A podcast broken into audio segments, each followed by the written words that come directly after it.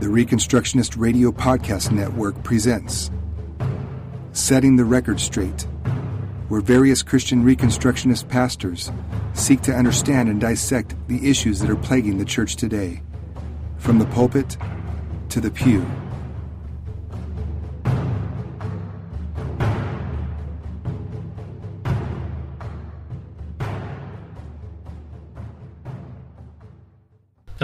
Welcome to another episode of Setting the Record Straight, a podcast of the Reconstructionist Radio Network. My name is Russell Trawick. I am the husband of almost 20 years to my wife Shelley and a father to four amazing kids. I also have the wonderful pleasure of pastoring Christ Covenant Church in Sweeny, Texas as a bivocational pastor who also has the joy of running his own construction and home renovation company and developing at the same time our family farm. I thank Reconstructionist Radio for the opportunity to share how God uses Christian Reconstruction to be applied to my life and vocation daily. Now, I know that that's a long intro today, but I, I think it's necessary to not only acknowledge but give praise to the Lord and others where it is due. If you listen fully to the episode, I believe you'll understand why. At least I hope so. You see, the title of this episode racism and Christian Reconstruction may be a bit misleading. But we're not saying that Christian Reconstructionism is racist in the sense of prejudice due to skin color or ethnicity, even though there are some fringe groups that misuse and flout the words of R.J. Rushdoony out of context to suit their own sinful desires. Therefore, I will not be discussing kinists or kinism at all. Rather, I would like to share how a comprehensive worldview can eradicate a form of hatred amongst different image bearers of God. In fact, before continuing, I would encourage you to go and to uh, look into an Axe to Root podcast by Bojidar Marinov, episode 8, called The Anti Covenantal Nature of Racism. So here we go. A few weeks back, I went to a tractor supply store in Angleton, Texas that's a corporate feed slash hardware chain store to get some some fencing supplies. And as I was looking through the inventory to find out what I needed, I heard a voice from behind me say, "Hello, young man. How are you today?" And I turned around to see an elderly man, and I stuck out my hand to shake his, and I said, "I'm blessed. How are you?"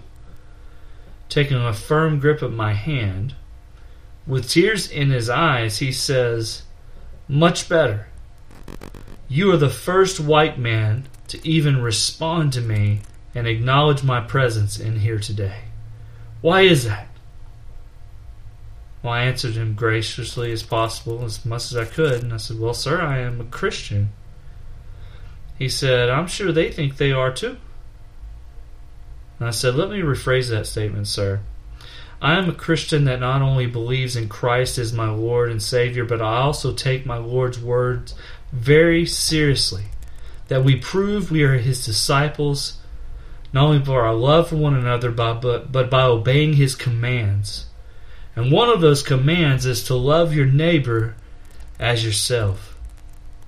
I also reminded him that in 1 John 4, verses 20 and 21, it says, If anyone says, I love God and hates his brother, he is a liar. For he who does not love his brother whom he has seen cannot love God from whom he has not, whom he has not seen. And this commandment we have from him whoever loves God must also love his brother. At this he asked, Why do you call me brother? We don't look anything alike. I asked him, Is Jesus the Lord and Savior of your life? Do you seek to honor, follow, and obey our Lord at His very word? He said, Yes, I'm, I'm a Christian. I'm a follower of Jesus. And so what followed went something a little bit like this. I said, Sir, in Genesis 1 26 to 28, it says, God said, Let us make man in our image, after our likeness, and let him, them have dominion over the fish of the sea and over the birds of the heavens and over the livestock of all over all the earth and over every creeping thing that creeps on the earth. So God created man in his own image. In the image of God, he created him. Male and female, he created them. And God blessed them. And God said to them, Be fruitful and multiply and fill the earth and subdue it. and have dominion over the fish of the sea and over the birds of the heavens and over every living creature that moves on the earth. We even find later on a similar statement after the flood with Noah and his sons and their wives, and, and God reestablishes that same covenant. I told him that biblically, all mankind are made in the image of God. That if we have descended from Adam and along with his sin nature, and that we all have subsequently have descended from Noah and his family. That means there's not multiple people, there's one people. In fact, if there's there there are two races of people biblically speaking. Those who belong to Christ and those who don't. I went on to paraphrase 1 Peter 2 4 through 10, which I will read in full context to you here. And it says, As you come to him, a living stone rejected by men, but in the sight of God, chosen and precious. You, you ourselves, like living stones, are being built up as a spiritual house to be a holy priesthood, to offer spiritual sacrifices acceptable to God through Jesus Christ. For it stands in Scripture. It says, Behold, I am laying in Zion a stone, a cornerstone chosen and precious, and whoever believes in him will not be put to shame. So the honor is for you who believe, but for those who don't believe, the stone that the builders has rejected has become the cornerstone, and a stone of stumbling and a rock of offense. They stumble because they disobey the word, as they were destined to do. But you are a chosen race, a royal priesthood, a holy nation, a people for his own possession, that you may proclaim the excellencies of him who called you out of darkness into his marvelous light. Once you were not a people, but now you are God's people. Once you had not received mercy, but now you have received mercy. You see, there, there are a chosen people for his possession, and there are those who are destined to disobedience. Now, before I move on, I want to address a few straw man arguments that get thrown at anyone who takes this stance. There are those who try to claim colorblindness when it comes to this topic, and that is not what I'm doing. I'm fully aware that that, that there are people who have different colors of skin, textures of hair, and so on. I know that many identify with the typical stereotypes of race or ethnicity or so on, and I know that there are many that believe it is easy for me to make such statements out of, out of the modern ideological view of white privilege. I know that there have been many atrocities in the past toward individuals of multiple ethnic backgrounds within the United States. And by the way, this includes those who are considered white by today's standards with the Irish slave trade. I know there are some differences, but all the same, slavery doesn't hold to just skin color or ethnic land or origin. As long as there is oppressive, sinful men rebelling against a holy and righteous God, there will be oppression, prejudice, and slavery. Rushdoony R.J. Rushdoony wrote in the Chalcedon Report number 145, September 1977, found in his book The Roots of Reconstruction. He wrote that as Christians, we cannot begin to cope with the problems of our time unless we recognize that man as a fallen creature is, whatever his profession outwardly, a person who prefers slavery and injustice. And I believe Galatians 3 28 the 29 ought to be the standard by which we, we discuss race, which reads, There is neither Jew nor Greek, slave nor free, there is no male and female, for you are all one in Christ Jesus. And if you are Christ, then you're Abraham's offspring, heirs according to promise. It's more important in regards to the kingdom of God to discuss a person's identity in regards to Christ Jesus than to continue to discuss a humanistic evolution based idea of the races, separate in regards to genetics and abilities. A man I respect once said it's important to study history, but as Christian Reconstructionists, regardless of past or present tragedies and hardships, we must always be future oriented. Because a future oriented person is a kingdom minded person. So let's go back to the story. The man asked me, Son, where are you from? I answered him, From a town near Beaumont, Texas called Nederland. He said, Oh, yeah. Nederland in Port Neches, known for great football programs and being a hotbed for the Ku Klux Klan. How did you come out of a place like that and end up like this? I told him, by the grace of God alone.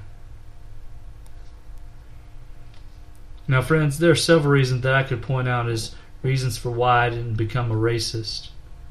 One could be that my mother intentionally worked as a public school teacher where she was a white woman and as a white woman she was in the minority. A second reason was that that my parents' first child, my older brother, is Hispanic and he's adopted.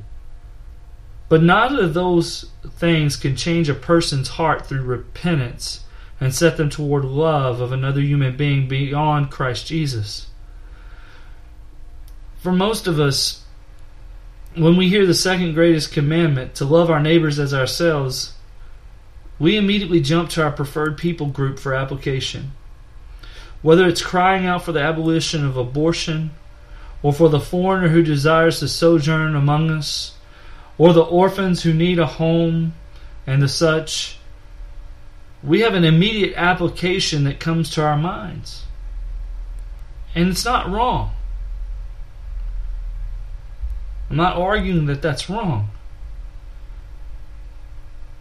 Yet, it seems without an abusive police video or someone, some uh, demonic man mass murdering a congregation, we don't seem to think of our, our other neighbors. I know that most of us believe that Christian Reconstructionism is a worldview that applies to all of life. But the question is do we let it? Or do we let opportunities pass us by for the sake of whatever? So, what's the point of all this? Do we need to have a heart to heart talk with every stranger? I don't know, but if the opportunity presents itself, why not? Why would a man be wandering around a store trying to strike up a conversation with perfect strangers? White, black, whatever. Why is it so important that he would well up with tears over a handshake? Well, I believe I would have never known apart from stopping and and shaking his hand and having a conversation. This man needed genuine fellowship. It had been some time since he had been able to get to church, he tells me. Come to find out, the reason why was this man's wife has been battling cancer courageously. This gentleman himself had suffered two strokes and a heart attack, and now his God given helpmeet, who stood by his side and nursed him back to health and prayed with him and read scripture with him, is no longer able to help him, but is helpless herself, barely able to recognize him some days. And all this man needed was someone to stop and say hello and recognize him as a person, a human, and a man. But these fine, upstanding, pearly white citizens saw him as an inconvenience, a cancerous drain on their time and effort. I thank God that I was led by the Holy Spirit and not my flesh that day. As he turned to leave, the man says to me, Ain't it great to come to the feed store and meet new as he waited for me to fill in the blank? And I responded to him, Family. And my response, this aged, grown man wells up in tears and crying out loud, grabs on and hugs me, crying on my shoulder. I know, very strange and very uncomfortable. But when he finished, he says to me, I expected you to say brother or brother in Christ, but I never expected the word family. He says to me, I can see that God is alive and working in all of us. But son, God is going to do great things with you in Sweeny, Texas. Folks, I pray the Lord does. But what I'm reminded is that not all of the Christian life is about how many Bible verses one can quote to somebody in a circumstance, or how many books one has read, or how, how many they have on their bookshelf, or how many authors one can name drop. But even more important is the life we live in Christ Jesus, loving the people we meet as neighbors, and not only how often we share the gospel but how we allow the powerful gospel that changed our lives to be the driving force of purpose in our present and toward our future for the sake of God's kingdom. Till next time, I know it's short today, but until next time, God bless you and yours. Thank you for listening to Setting the Record Straight. Join us on Facebook at the Reconstructionist Radio Discussion Group. And don't forget to visit ReconstructionistRadio.com to listen to all of our podcasts and to download our free audiobooks.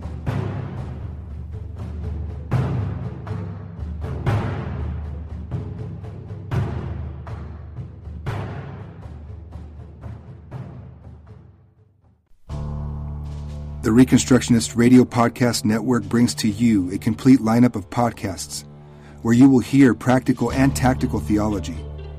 Our desire is not simply that you consume our shows, but that you also live out your faith in every area of life.